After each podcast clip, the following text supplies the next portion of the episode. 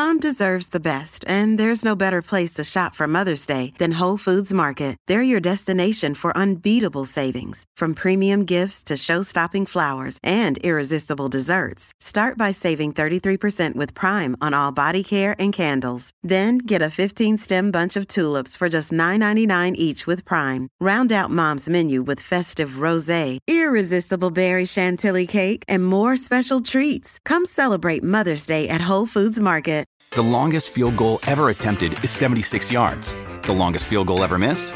Also 76 yards. Why bring this up? Because knowing your limits matters, both when you're kicking a field goal and when you gamble. Betting more than you're comfortable with is like trying a 70 yard field goal. It probably won't go well. So set a limit when you gamble and stick to it. Want more helpful tips like this? Go to keepitfunohio.com for games, quizzes, and lots of ways to keep your gambling from getting out of hand. What does motion sound like? With Kizik hands free shoes, it sounds a little something like this. Experience the magic of motion. Get a free pair of socks with your first order at kizik.com/socks. This episode of See Here is brought to you by, brought to you by, brought to you by the love of vinyl.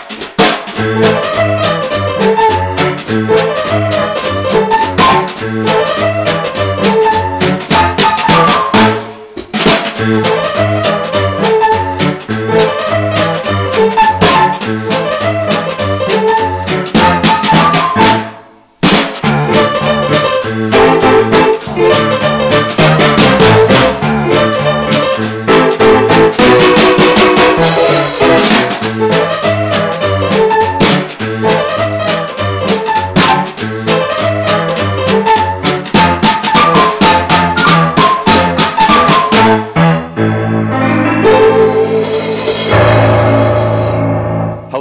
Welcome to episode 49 of the See Here podcast. My name is Morris, and joining me, as they always do, to talk expertly, expertly, I tell you, about music related film, I have from Bath, Mr. Bernard Stickwell, Good evening. And from Seoul in South Korea, Mr. Tim Merrill. Drop that needle, ready to go, rock and roll. And also joining us to drop the needle from Lexington, Kentucky, we have Professor Michael Benton. Good uh, afternoon to you, isn't it? Thank you. Yeah, going into the evening, definitely. Thank you so much for joining us. Now, Michael is a new member of the See Here podcast family. He's joined uh, the uh, Facebook group, I think maybe just a couple of months ago, he discovered our podcast and he'd sent us messages saying, I'm enjoying listening to the show. And, and we hadn't even paid him off. He said, Sometimes you say things that make me shake my fist, and sometimes I think, No shit, Sherlock. We decided to invite him on. He's a professor of humanities and film at Bluegrass College in Lexington and also runs a Bluegrass Film Society. So, uh, Michael, you just want to give us you know, a few minutes to talk a little bit about your activities, what you actually do in this film society, and, and the sort of classes that you teach. Yeah, with uh, the Film Society, we're in Lexington. If uh, for people that don't know Lexington, Kentucky, it's a it's a smaller city. It's a couple hundred thousand people. It's not a big metropolitan center like New York, L.A., Chicago, you know, on down the line.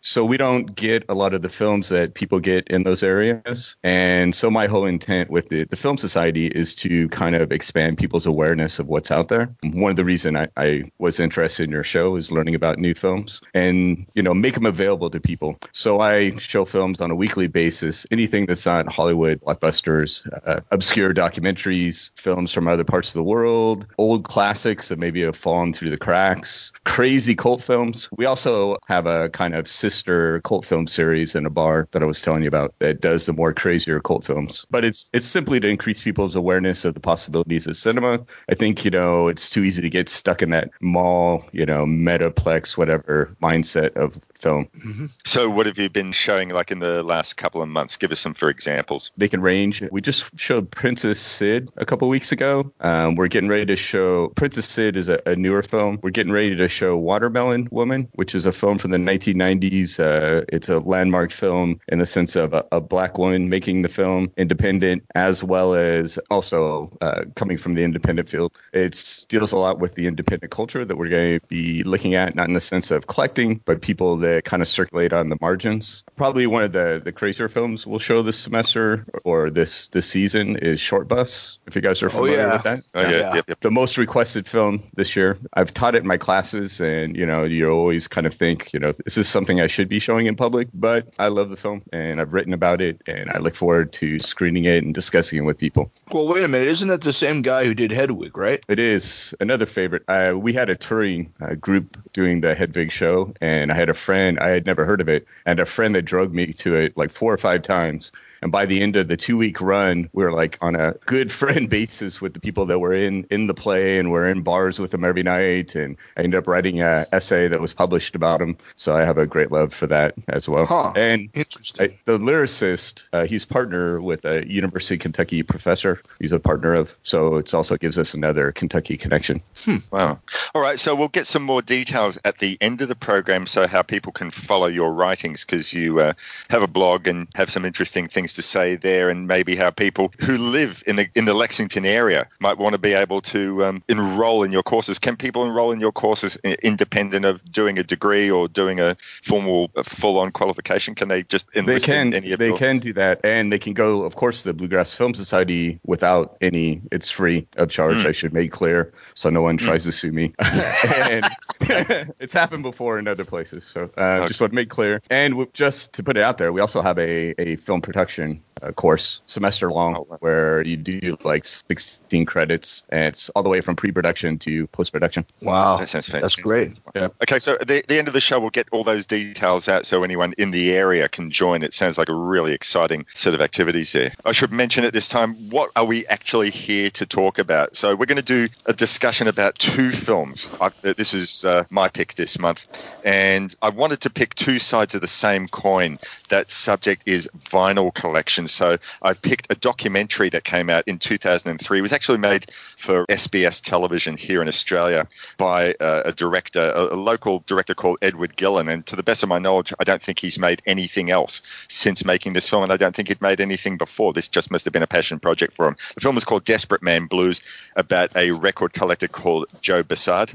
And then the second film that we're going to talk about is a film made by a guy called Alan Zweig, came out in 2000 called Vinyl. He's made another half dozen films, I think, or so since then, and I'm going to make reference to one of them in the course of our discussion. But both take very different tacks to the activity of record collection. So what we'll do at this point is, well, I couldn't actually find trailers for either of these films, but I'm going to take little snippets just to uh, put side by side right now, so you get an idea of what these films are about, what we're going into, and hopefully you'll want to follow up with finding these films to watch for yourself. We'll be back in a couple of minutes. You're listening to See Here, episode 49.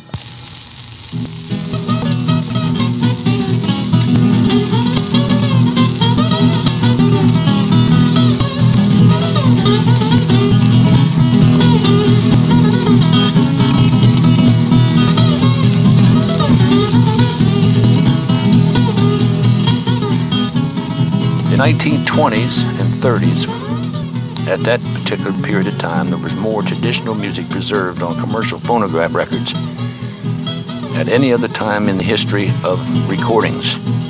The records were made on a base of clay and different types of shellac and pressed. Uh, most of the uh, records uh, from the major companies like Columbia and Victor were very high quality recordings, although the buyers of the records heard very little of what actually was recorded due to the fact they were playing them on crude acoustical uh, wind-up Victrolas.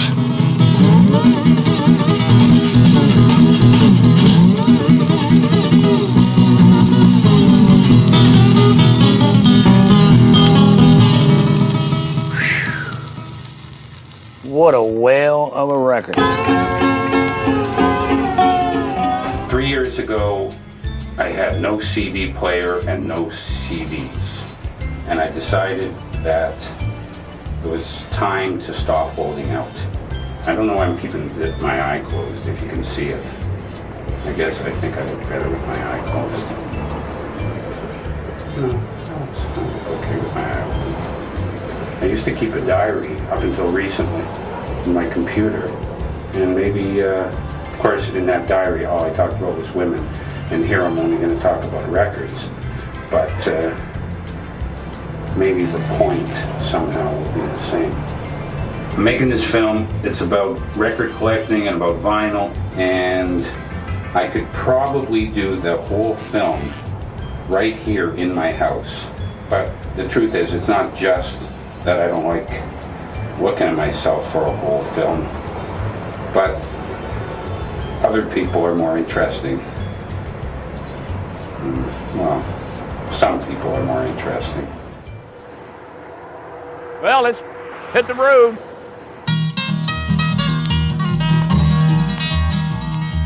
We live a long, long time to get old. We live a long, long time to get old. So there ain't no need to cry. Poor old grandpa's got to die. We live a long, long time to get old. And we're back. Thanks for downloading the program. Hope you're enjoying so far. Hope you continue to enjoy. Spread the word to your friends. So, as I said, the two films that are under discussion for this program are a short film, Desperate Man Blues. It's a, it's a little under an hour, directed by one Edward Gillan. And the second film is Vinyl, directed by, uh, I think he's from Toronto, actually, uh, Alan Zweig. Yeah. Came out in 2003. What I think I'd like to do is maybe talk about each film in its own right for a few minutes and then do a compare and contrast. So we give a little bit of a an idea what each one of these films represents in its own right before sort of saying what it is that how they uh, turn out very different. And I think that'll sort of become more obvious as we go on, you know, even just talking about them individually. As I said, I picked these films and I'd seen them both years ago, but I take it that none of you fellows had actually seen it uh, either of these films before. Uh, so I'd like to go around the table and just sort of get initial impressions. We'll start off with you, Michael. I like the film. I I think the 50 minutes is perfect for the length of that film. I liked, you know, learning about Bussard, say like in the, the opening was really interesting. The way you see Bussard kind of energetically bopping to an old blues record, you know, smoking a cigar, and then sliding into a visual narrative early days of the record production, you know, where we see how records are being made.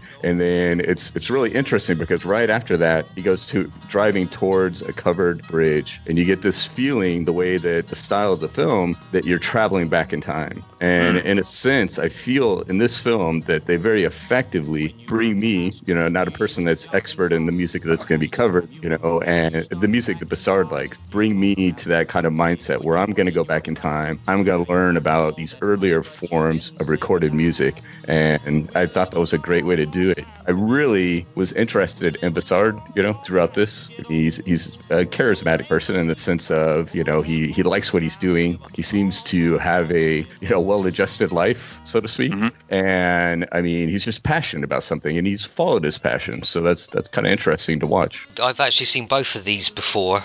Oh, Uh, okay. yeah, Desperate Man Blues. I bought the DVD probably like about 10 years ago, something like that. And I, I have the soundtrack as well, and I have Mm-hmm. the. There's like a five CD box set that was uh, put out of a selection of Joe Bussard's Fonotone label recordings. Nice. Um, so I'm actually quite familiar with uh, with a lot of the stuff that was uh, was in the film. Like Michael said, I, I think it's a great film. I think it's interesting in how it puts Joe Bussard across as a he's kind of a historian almost. He's kind of you know he, he discovered a lot of this stuff or rediscovered I should say, and how he's almost kind of curating this sort of part of history that could have quite easily been lost. He's, uh, again, as Michael said, he's very charismatic, likable fellow. I think he's a little, he comes across as a little pushy sometimes.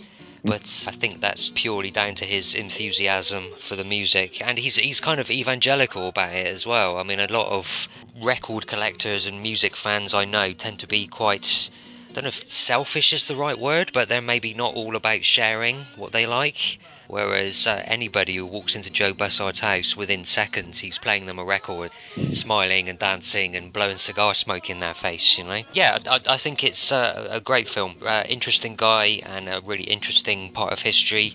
And as a music fan as well, it's, it's interesting at, at some point in, um, I think it's in the documentary, there's also on the DVD, there's a little half hour film called Joe Bussard, King of the Record Collectors. Yes. Um, which is also on YouTube, I believe. Uh. And I, I think it might be in that, but somebody says that um, if you have listened to or bought a compilation of this kind of music at any time in the last sort of 20, 30 years, then you know you are hearing it because of Joe Bussard. He's you know he's one of the few people who went round collecting, rediscovering this stuff, and it's because of him and his enthusiasm and his willingness to actually share that this stuff is, is now out there. So he's done us all a, a great service, and uh, I think this is a really good portrait of him. We had like in in the United States there was uh, public television, the PBS and PBS used to have these programs where they would just do sketches of people in communities, you know, like uh, across America. For example, like a guy who owns like one of the last hotels out in the desert in Nevada somewhere, or some guy on a ranch who's raising like llamas, or a huge cornucopia of people, just different people, you know, and following what they love to do across America. And there was a specific program I remember that spotlighted each individual and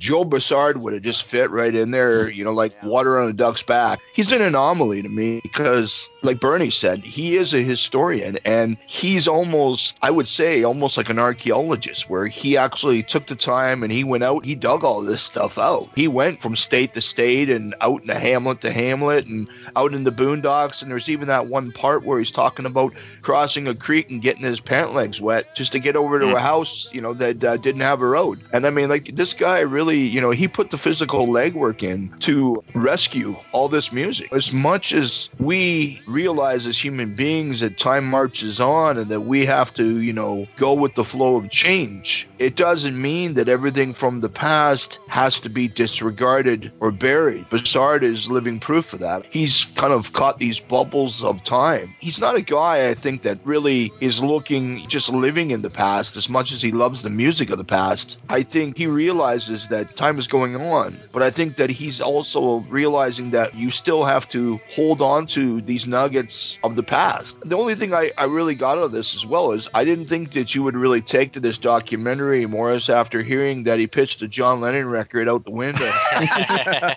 Rock and roll wasn't really allowed in that house. It was it was either his stuff or the stuff my mom listened to.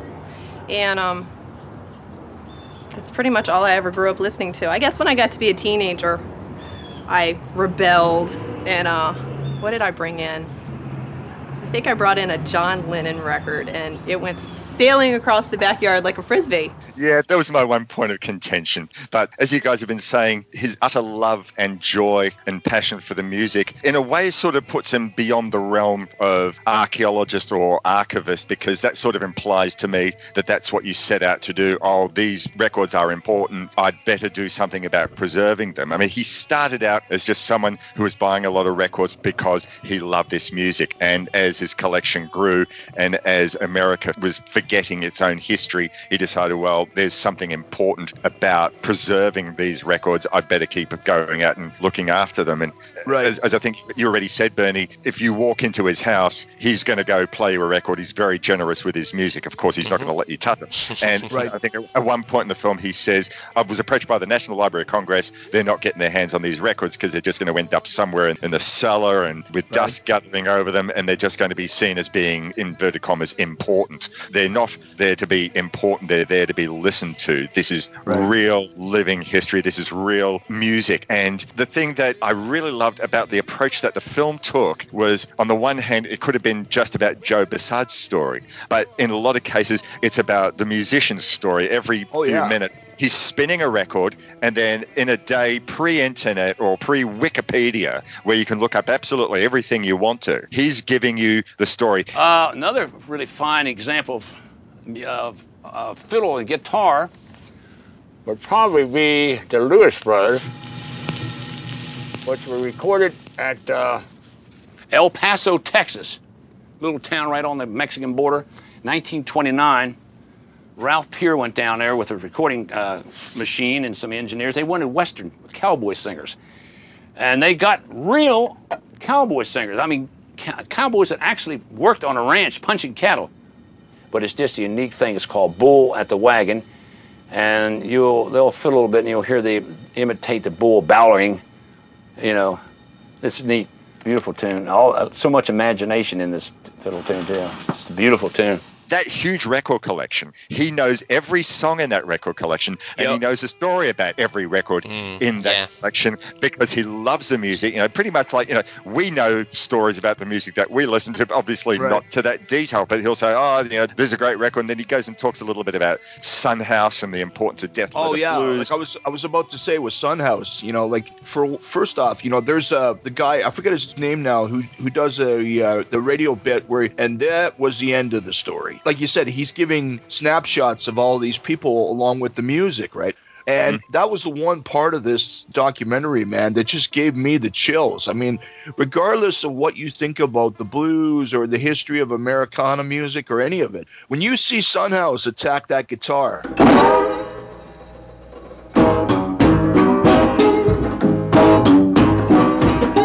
They got a red. Says, hurry, hurry,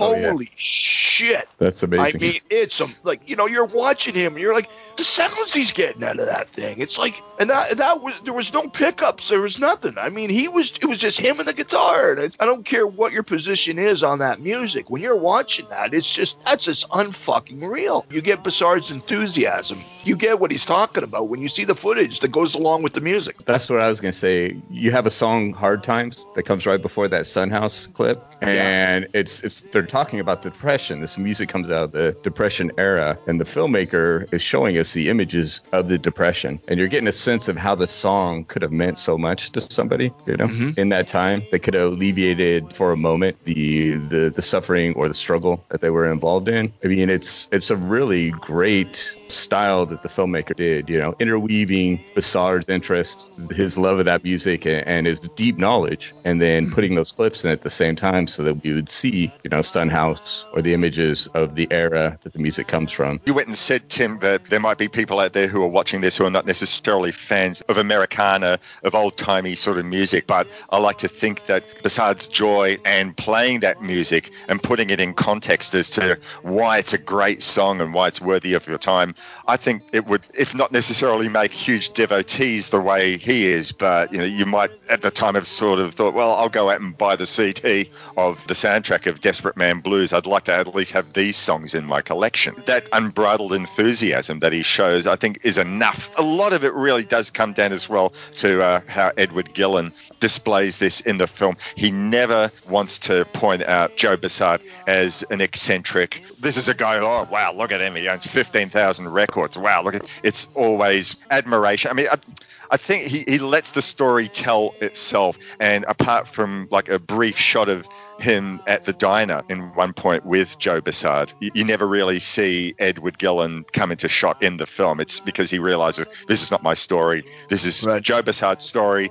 and this is the story of these musicians, the cowboys, the blues singers, the bluegrass people. It's all their story. And yeah, look, feasibly, this could have been a nine or 10 hour film if he went through everything, and then it might have outstayed its welcome. I probably would have liked maybe another 20 minutes, but I certainly got a great encapsulation of not only about the music, but really who Joe Bussard actually was. We don't go into his history because it's more No. about who he was in 2003. You know, we get to see, right, he has a daughter. We get a couple of stories out of her from her upbringing. But actually, interestingly enough, they don't turn this as well into a talking heads type film, apart from, you know, a few words from his uh, grown up daughter about what she saw while she was growing up with him, and a few words from a rock writer, a guy called Eddie Dean. They basically let Joe and the music tell the story, and I think that's really to its advantage. You could almost see Bussard do an actual series of his own. Where he can take like three picks that he picks, and then he actually explains the history of who they, you know, and, they, and then have the footage, you know, along with it. I mean, I could, I, I'd watch that. radio is his medium. He's still doing radio shows. I, I went and looked up to see if any of the shows had been put out as podcasts. And if you look online, I think I think it's called Joe Bussard's Country Classics, and there's like about 25 shows that all got put out late last year. So at least if you want to listen to him do the sort of things that he's doing, then at least you have that much. You mentioned before, Tim, about what he thought about rock and roll music, and how he threw a John Lennon record across the lawn when his daughter brought it into the house.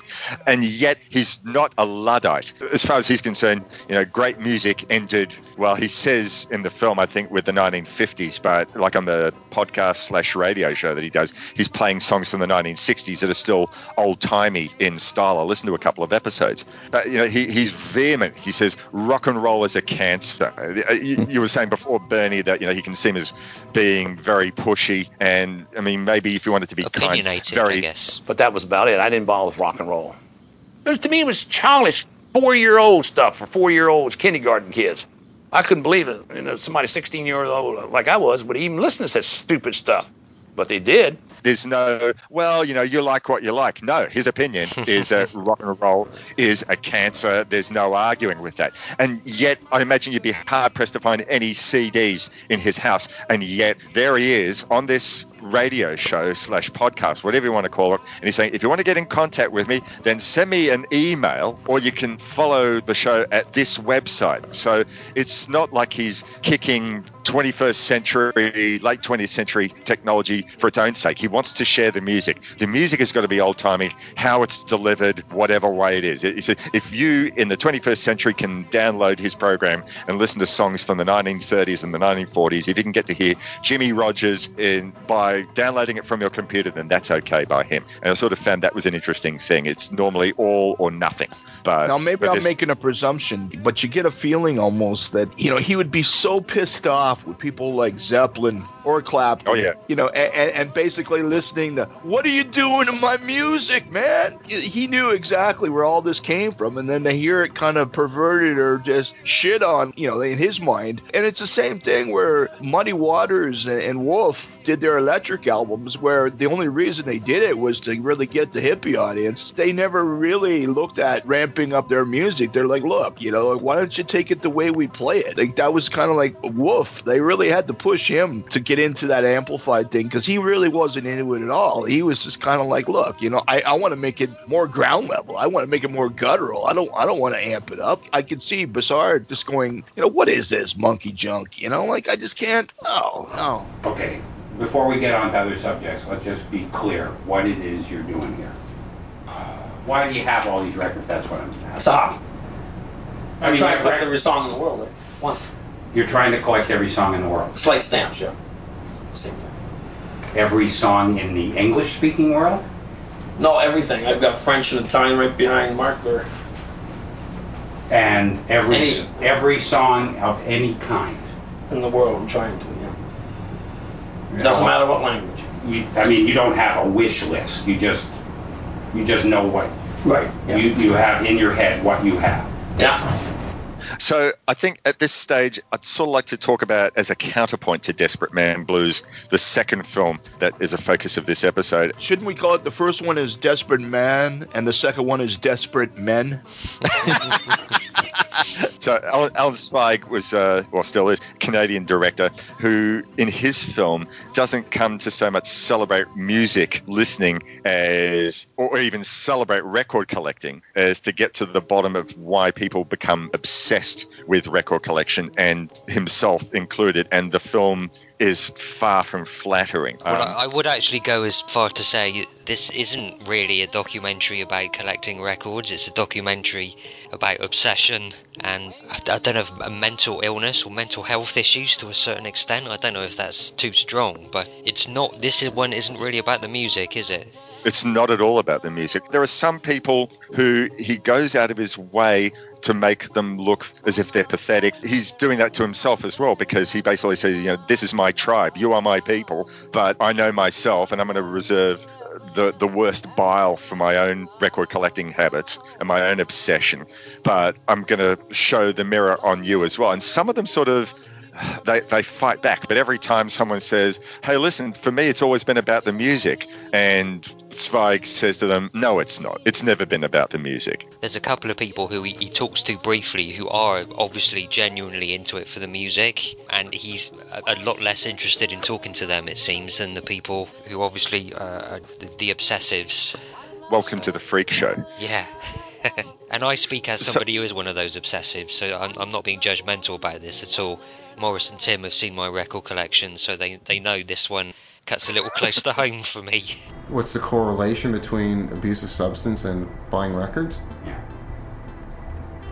Uh, both are compulsive. Both are escapist. There's ritual involved in both. Both take huge chunks of time. Both regulate the emotions.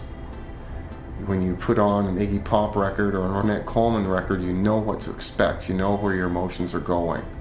Real life doesn't offer that that protection, that certainty.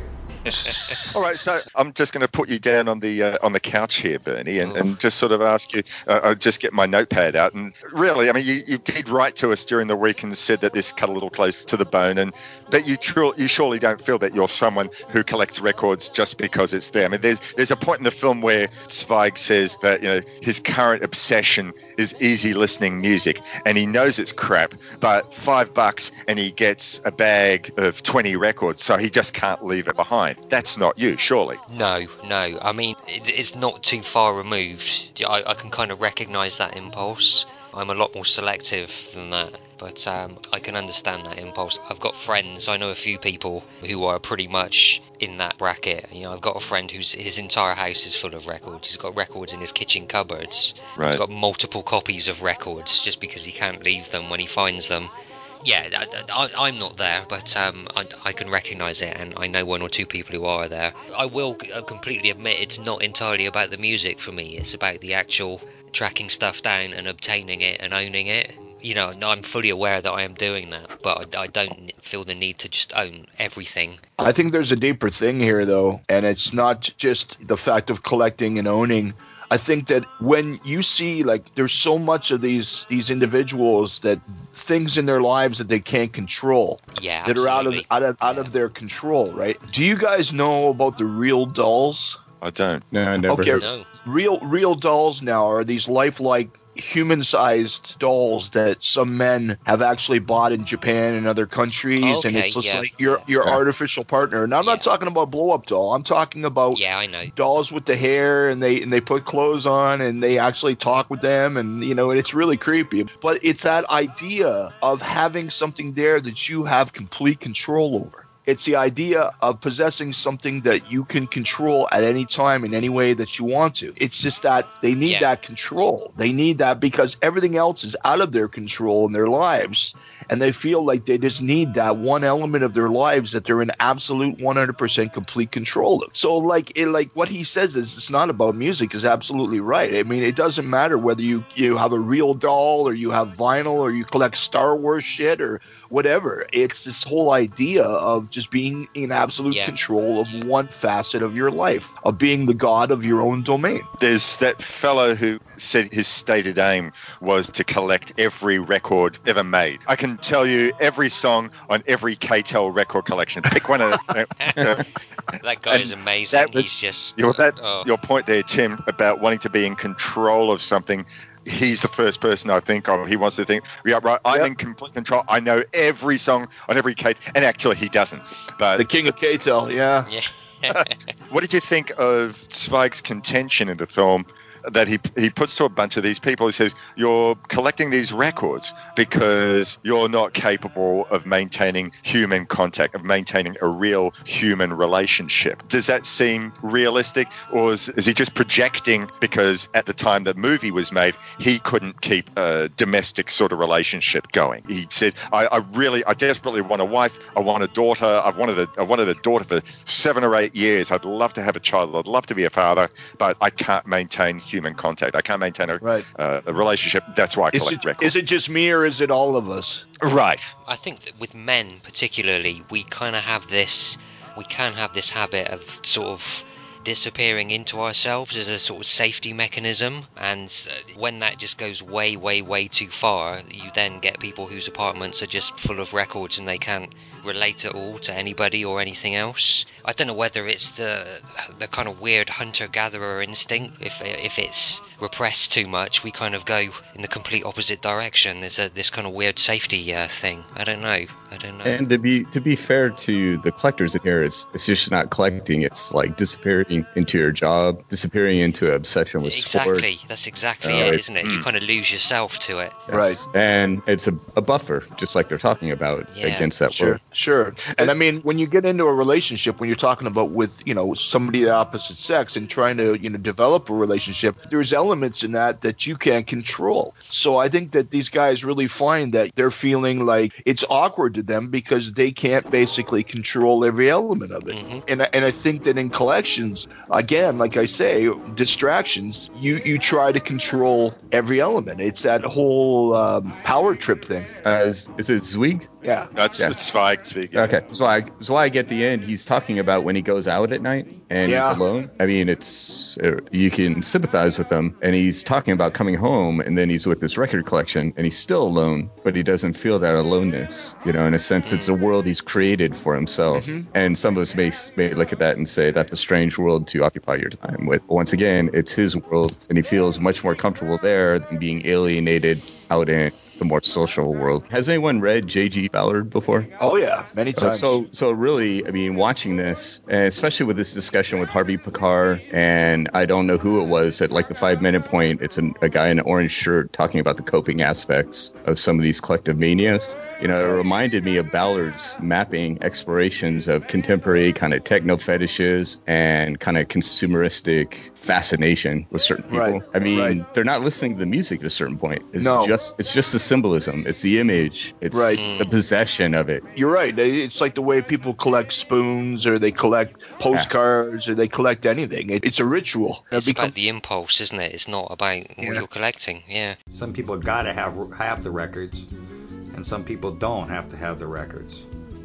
Uh, major collectors have to have the records. I've seen marriages break up, heart attacks. They're so, you know, entwined in this thing that, you know, they just it's it's their whole get go in life, and it shouldn't be. Well, like I was saying, it's just this is something inherent, I think, to us as a species, and particularly the male members of the species. If it's not records, it's football, or it's cars, or it's.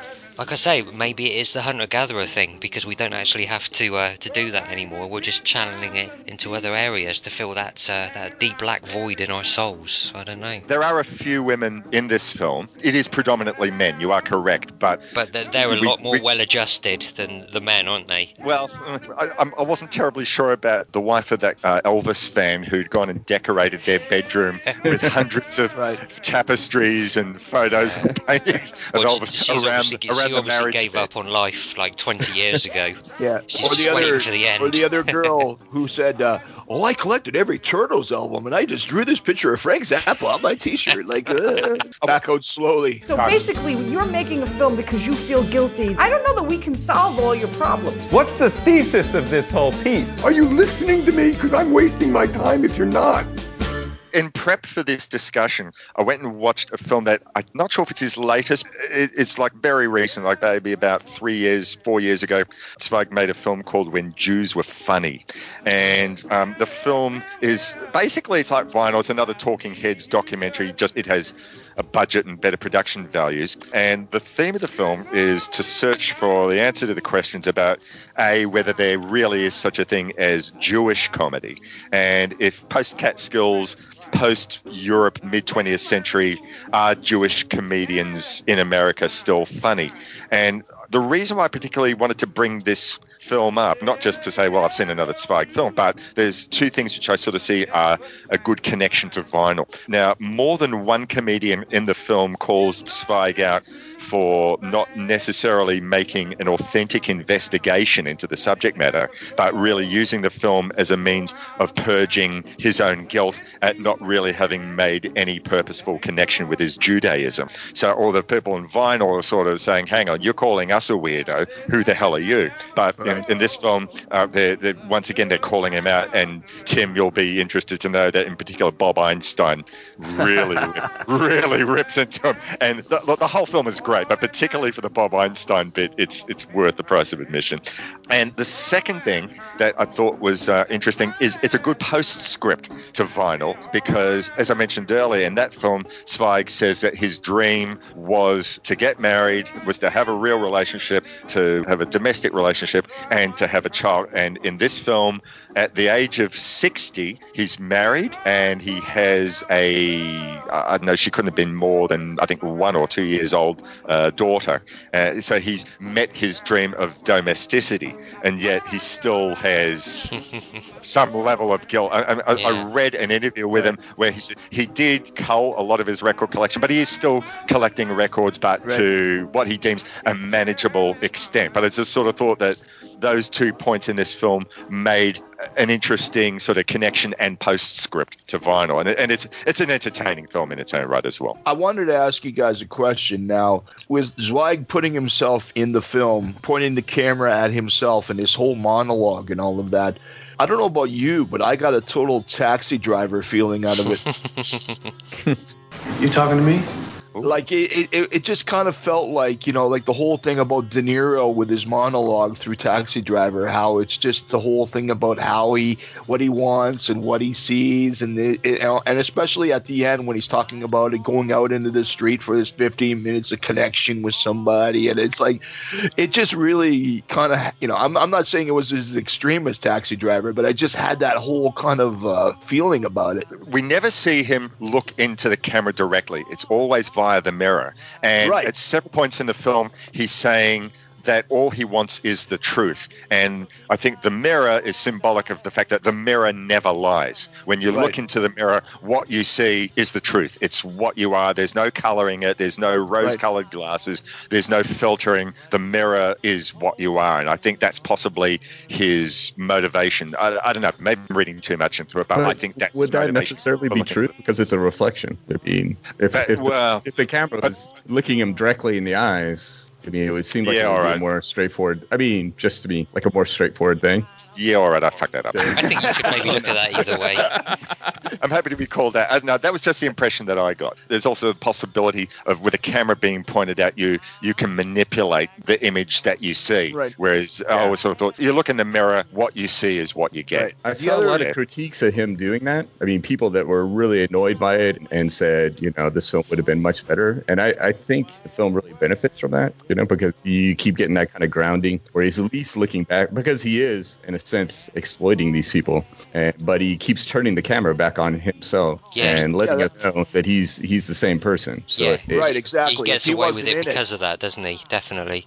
yeah, if he wasn't in it, then it would be much more exploitative. One thing I wanted to say also about both films and collecting in general was I was just having this discussion with somebody, and I was saying that, you know, I admit I collect DVDs, Blu rays, I've got a whole bunch of posters and ephemera, and guilty as charged. But here's the thing I was just explaining to somebody recently that you can't measure taste, but the thing that really is sad in, in, in one sense is that when something becomes more popular in society, they create more of it, obviously, right? So that the chances are in 50 years, something is still going to be more available based on the fact that Transformers was so popular in 2000 that in 2050 you can still get a copy of the Transformers. Meanwhile, something you consider to be really great or something that you know you really love, maybe you know it, it really wasn't recognized in the rest of society. So therefore, you know they're not going to produce so much of it, and so the chances are in 50 years it's not going to be so available, right? And we see that with out of print movies and out of print vinyl and out of print all kinds of things. So I mean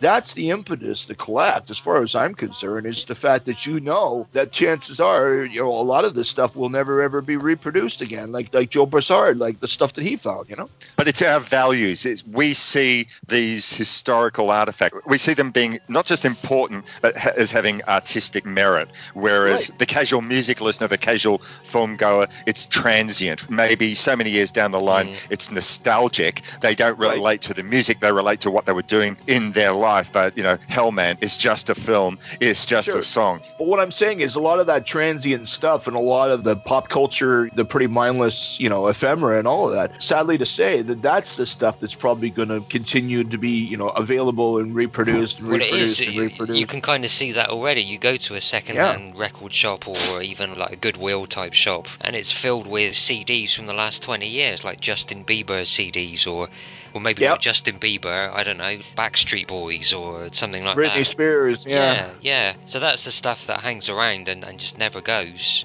Right. It's the uh, the more esoteric, off the wall stuff, like you say. There's less Right. of it around.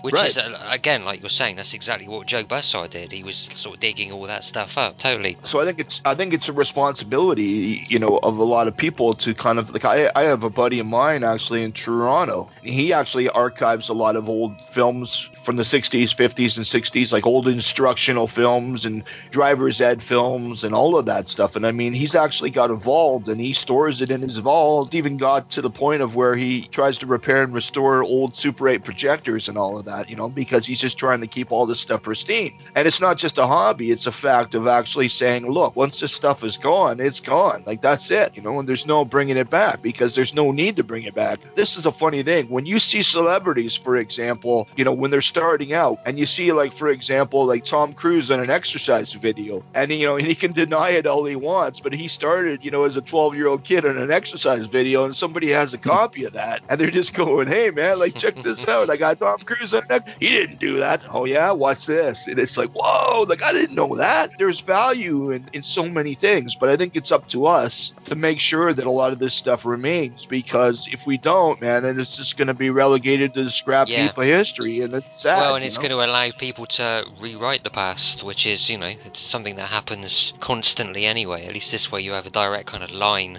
back there, you know. educational purposes as well because even if we say we deem this important to be preserved and for people to hear it the next generation has to want to hear it so they can continue the work because otherwise when we go the music goes or the films go or whatever it is that's being collected it's Right. gone it's only as good as far as you're sort of letting the next generation know hey this is well worth your time and interest in checking out do you guys think that if alan zweig had met joe Bussard, that he would have presented him in the same light as he presents anyone else in vinyl, or he would have said, This guy is an exception? How do you think he would have presented Joe Bussard? It's hard to tell from Desperate Man Blues because Bussard comes off, you know, in a very positive light. I mean, as a, which I, I'm assuming he is, you know, very well, well adjusted. He's got a family. He's got a life. Mm. He's out in the community. People know him, right? The newspaper covers him on a, a Right. as we we know, a decade basis. He's got a radio show. I think it would be very hard to fit him in the narrative of vinyl. Yeah, Right. absolutely. I Yeah. mean, he would definitely stand out as very different. And it's I like the fact that we watch these two together, and then I watched Desperate Man Blues first. It presents a very different picture of this, and and vinyl could someone could watch that and just totally you know dismiss this as a crazy thing. And what was Right. great was you know watching Bussard, I could identify my own tendencies, as you all have been saying, you know, to mm-hmm. collect or archive or want to pass Yeah. down knowledge, and then I can also see my own aspects of mania or disorder in the second one,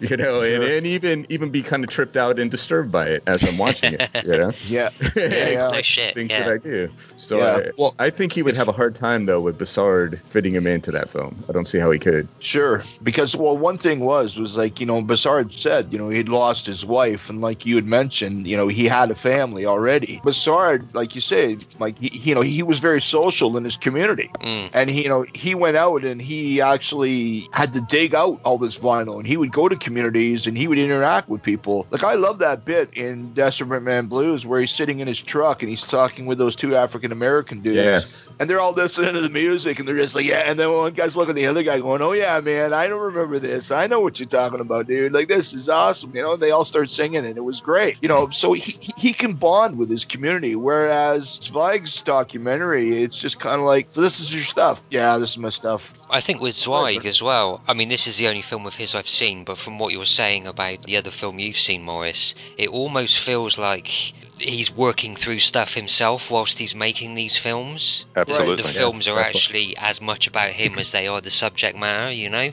Whereas the, the Bussard documentary is purely about Joe Bussard. And I think maybe he, yeah, he wouldn't fit with Zweig's take on things because I don't think Zweig would be that interested in someone that doesn't fit in with what he's trying to kind of work through himself, you know. Oh, look, Bussard would probably kick his ass out of his Yeah, mouth. yeah, absolutely. once he got the once he got the impression, oh, this is what you're here to do. Fuck off. But in this theoretical world where the two of them had gotten into the same room, uh, it'd just be uh, interesting to see. Well, or even if Zweig would have uh, heard about Joe Bussard and thought, is he worth bringing into the film? Or nah, he's too well adjusted, doesn't fit. You were talking before about control and he wants to control the picture. No, I've got no use for this guy. He was happily married. He takes drives out to the country. And actually, as a thing, he also says that he had other collecting hobbies earlier on in his life, didn't he? He said he, um, or he was a, a bird watcher. or, Yeah, yeah. A bird nest. uh, so he had he had other interests, and even then, it's not obsessive collection. He goes to places where he sees, you know, hundreds of seventy eight, but he's selective. He says, "Well, yeah, yeah, th- these records aren't really that important. You know, I'll take this one." Well, so somebody it's- says uh, in in the documentary, don't they? That you know, uh, there's a lot of people out there with large record collections, but 90% of it is crap. Whereas with Joe Bussard, he's got a large record collection, and it's all just pure gold. Yeah. So 100%. Yeah, yeah. Now here's a question for you guys. I was gonna say, Bernie, like you've worked in a record store before, right? Well, I've never worked in one, but I've spent an awful lot of time in them. Okay. Yeah. Well, I think I've, I've everybody in similar places selling collectible goods. Put it that way. Right. I know everybody knows, or maybe you've had the experience of seeing that one regular that comes in all the time, and he's a little balance of both. I mean, he, you know, this guy's like an endless pit of knowledge, but at the same time, he's like that manic, obsessive dude, you know, and it's like a little bit of the both. I mean, like when I used to work record store years ago, we'd have this guy come in, and the first time he says to me, I said, "What, what kind of music do you like?" I like Buddy Holly. I like Buddy Holly. So I'm like, okay. So then, you know, I'm looking around. I said, well, here's a Waylon Jennings record. He says, well, it's not the Crickets. Do you know the Crickets? he says, Crickets were started started and blah blah blah blah blah. And their first drummer was yeah. blah blah blah blah blah blah, yeah. blah blah blah blah And then Buddy went to play with Sonny. The guy's just going on, and he's this guy with Coke bottle glasses, and he's just looking at me like it's just all coming pouring out of his mouth, and he's not really thinking about what he's saying. It's just almost like he's like a animatronic, you know, like you pull the string behind his back, and it just goes.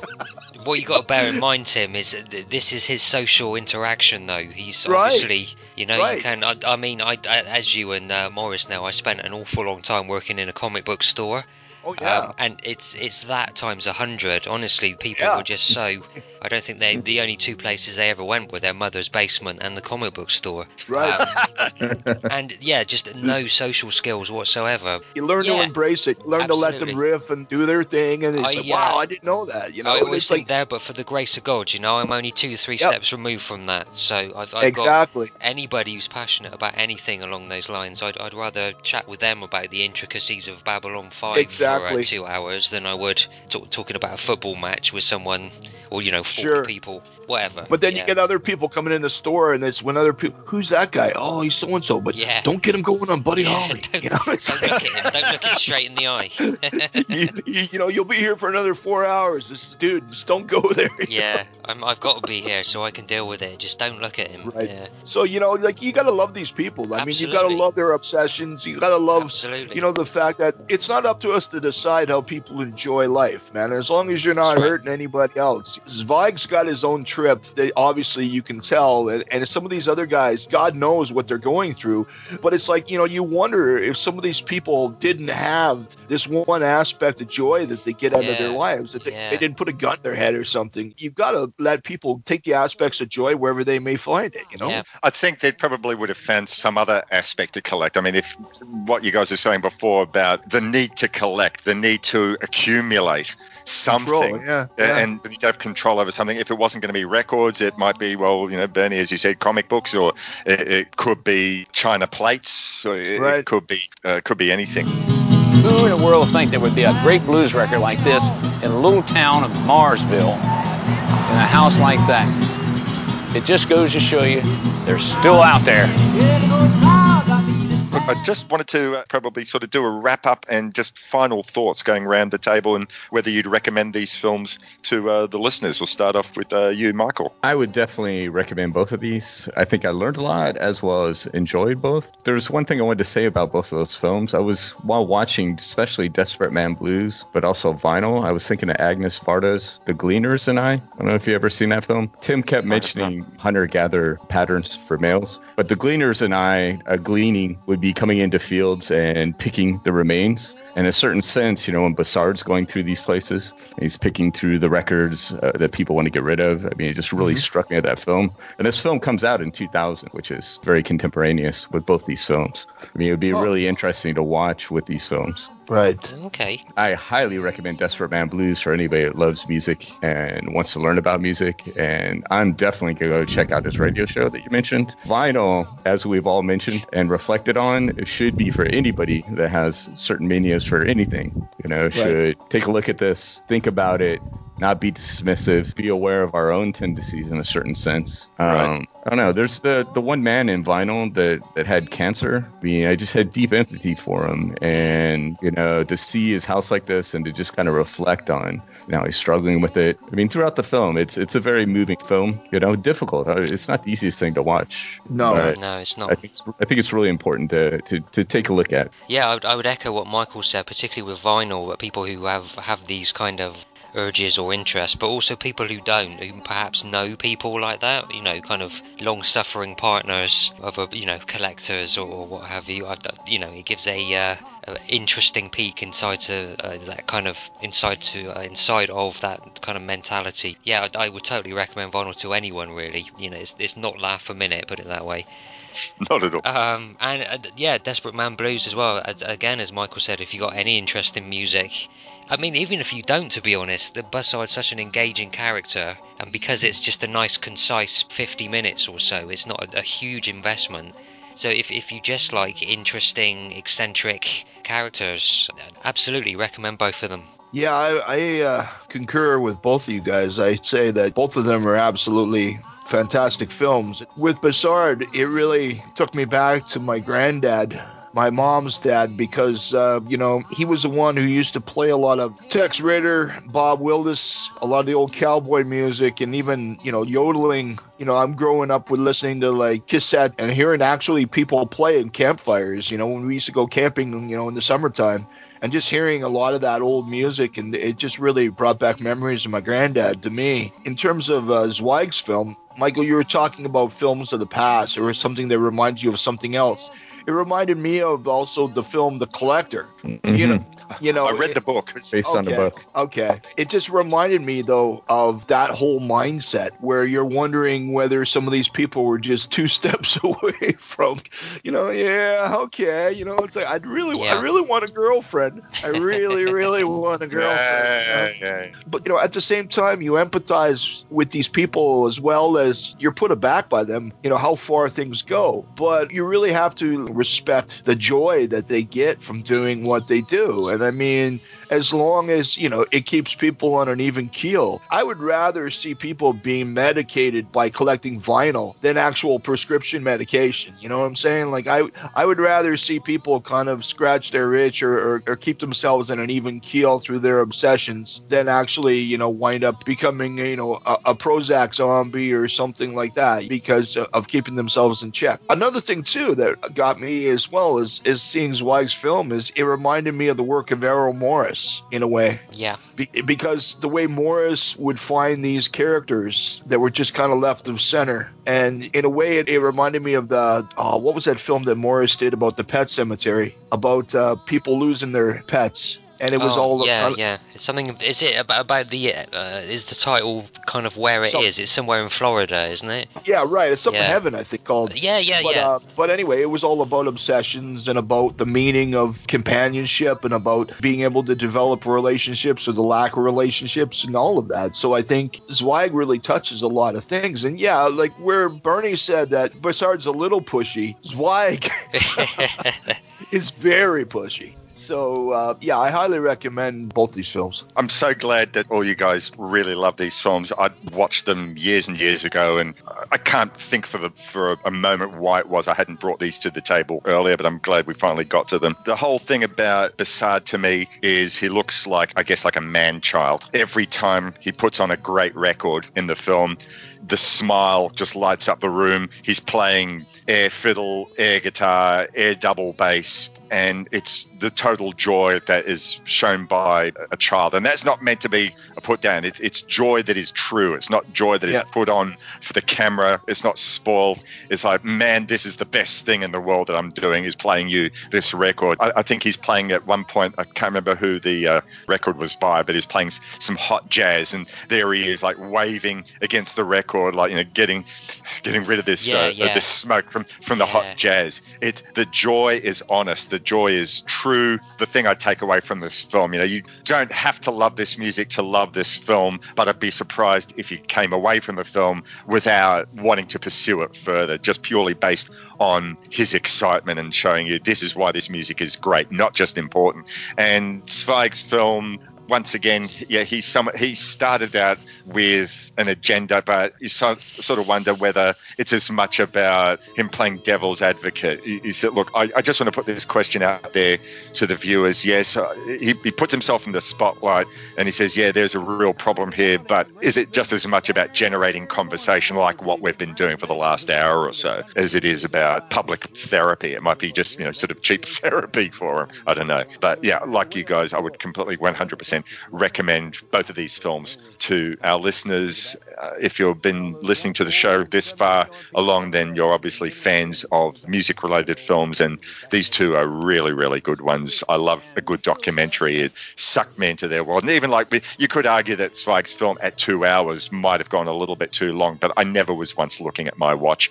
I think much longer would have been a problem. And the film is on YouTube. You can find it out there on YouTube. So, um, final, I'd recommend that. You might have to search a little bit more if you can find the DVD for uh, Desperate Man Blues. It should be out there. All right. At this stage, two things left to do. So, first of all, Michael, once again, thank you so much for your first and hopefully not your last appearance on uh, See Here. It's been an absolute joy having this discussion with you. It's been my pleasure on here, and uh, actually, you know, it's great always to interact with new films and talk to other people about it. If anyone's interested that's in Kentucky, one, check out Desperate Man Blues and think about Gatewood Galbraith, our perennial governor candidate, a dead ringer uh, in in look as well as attitude. Uh, two, if you're interested in the Bluegrass Film Society, it's we have a, a site on Facebook. You can Google it, you'll find it. I also have a website that's called Dialogic Cinephilia. Um, if you just Google that, it'll come up, or internationalfilmstudies.blogspot.com. I'm always interested in talking to other people about films and other cultural things, as well as, you know, meeting up to see a film if, if people are interested and talking about it. Um, everyone's Thank- welcome to Film Society. Fantastic. I'll put the links to those sites in the post for this show. Thanks. I appreciate it. So, Bernie, it's episode 50 next month, and it is your pick. So, it's a very auspicious occasion, episode 50. Okay, what well, have it's you picked? uh, it's a big episode, and speaking as as we were well as you mentioned just now about it's criminal that we haven't covered Vinyl and Desperate Man Blues up to this point. There's a big heavy hitter of a film that I think uh, it's about time we covered. Don't say rattle and hum. Don't say rattle and hum. It's Don't you you dare, two's Bert. Rattle and Hum. Oh.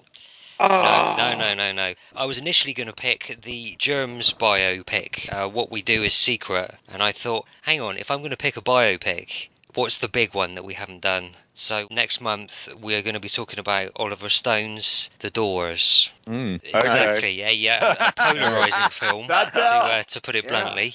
So that should be interesting. I haven't seen it since I saw it at the cinema. In fact, I haven't seen it since it came out. So I'd be very curious to revisit it and see what you guys think as well. We'll talk about that offline. Uh, Hey.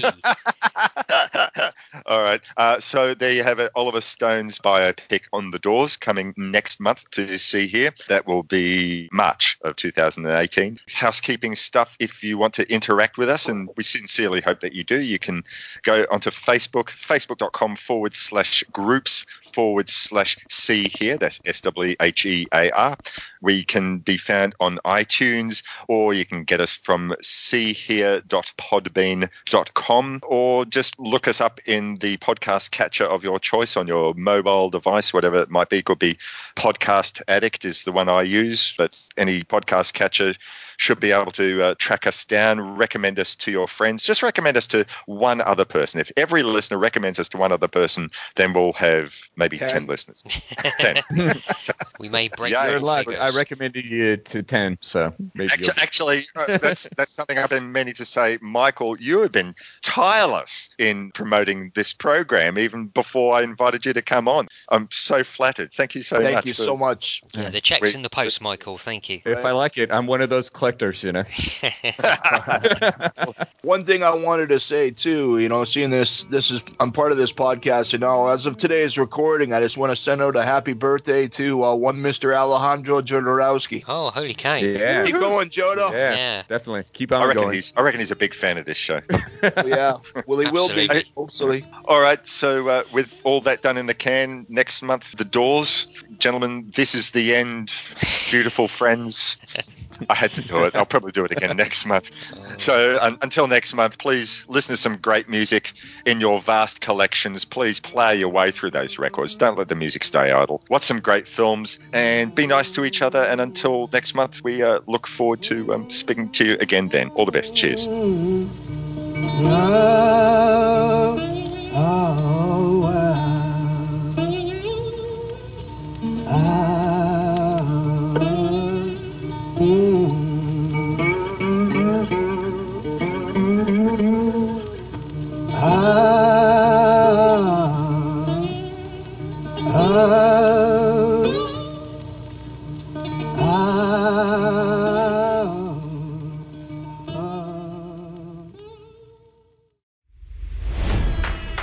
It's NFL draft season, and that means it's time to start thinking about fantasy football.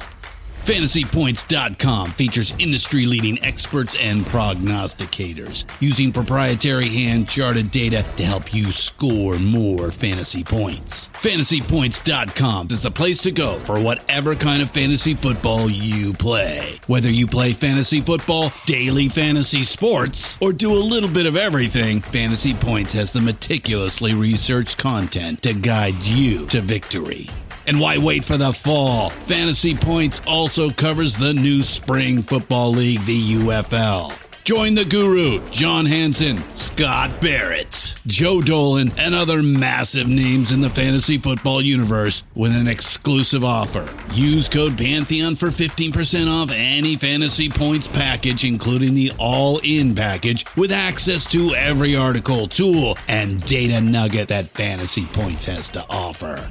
That's fantasypoints.com and code Pantheon for 15% off at Fantasy Points. Fantasypoints.com, code Pantheon. Score more fantasy points.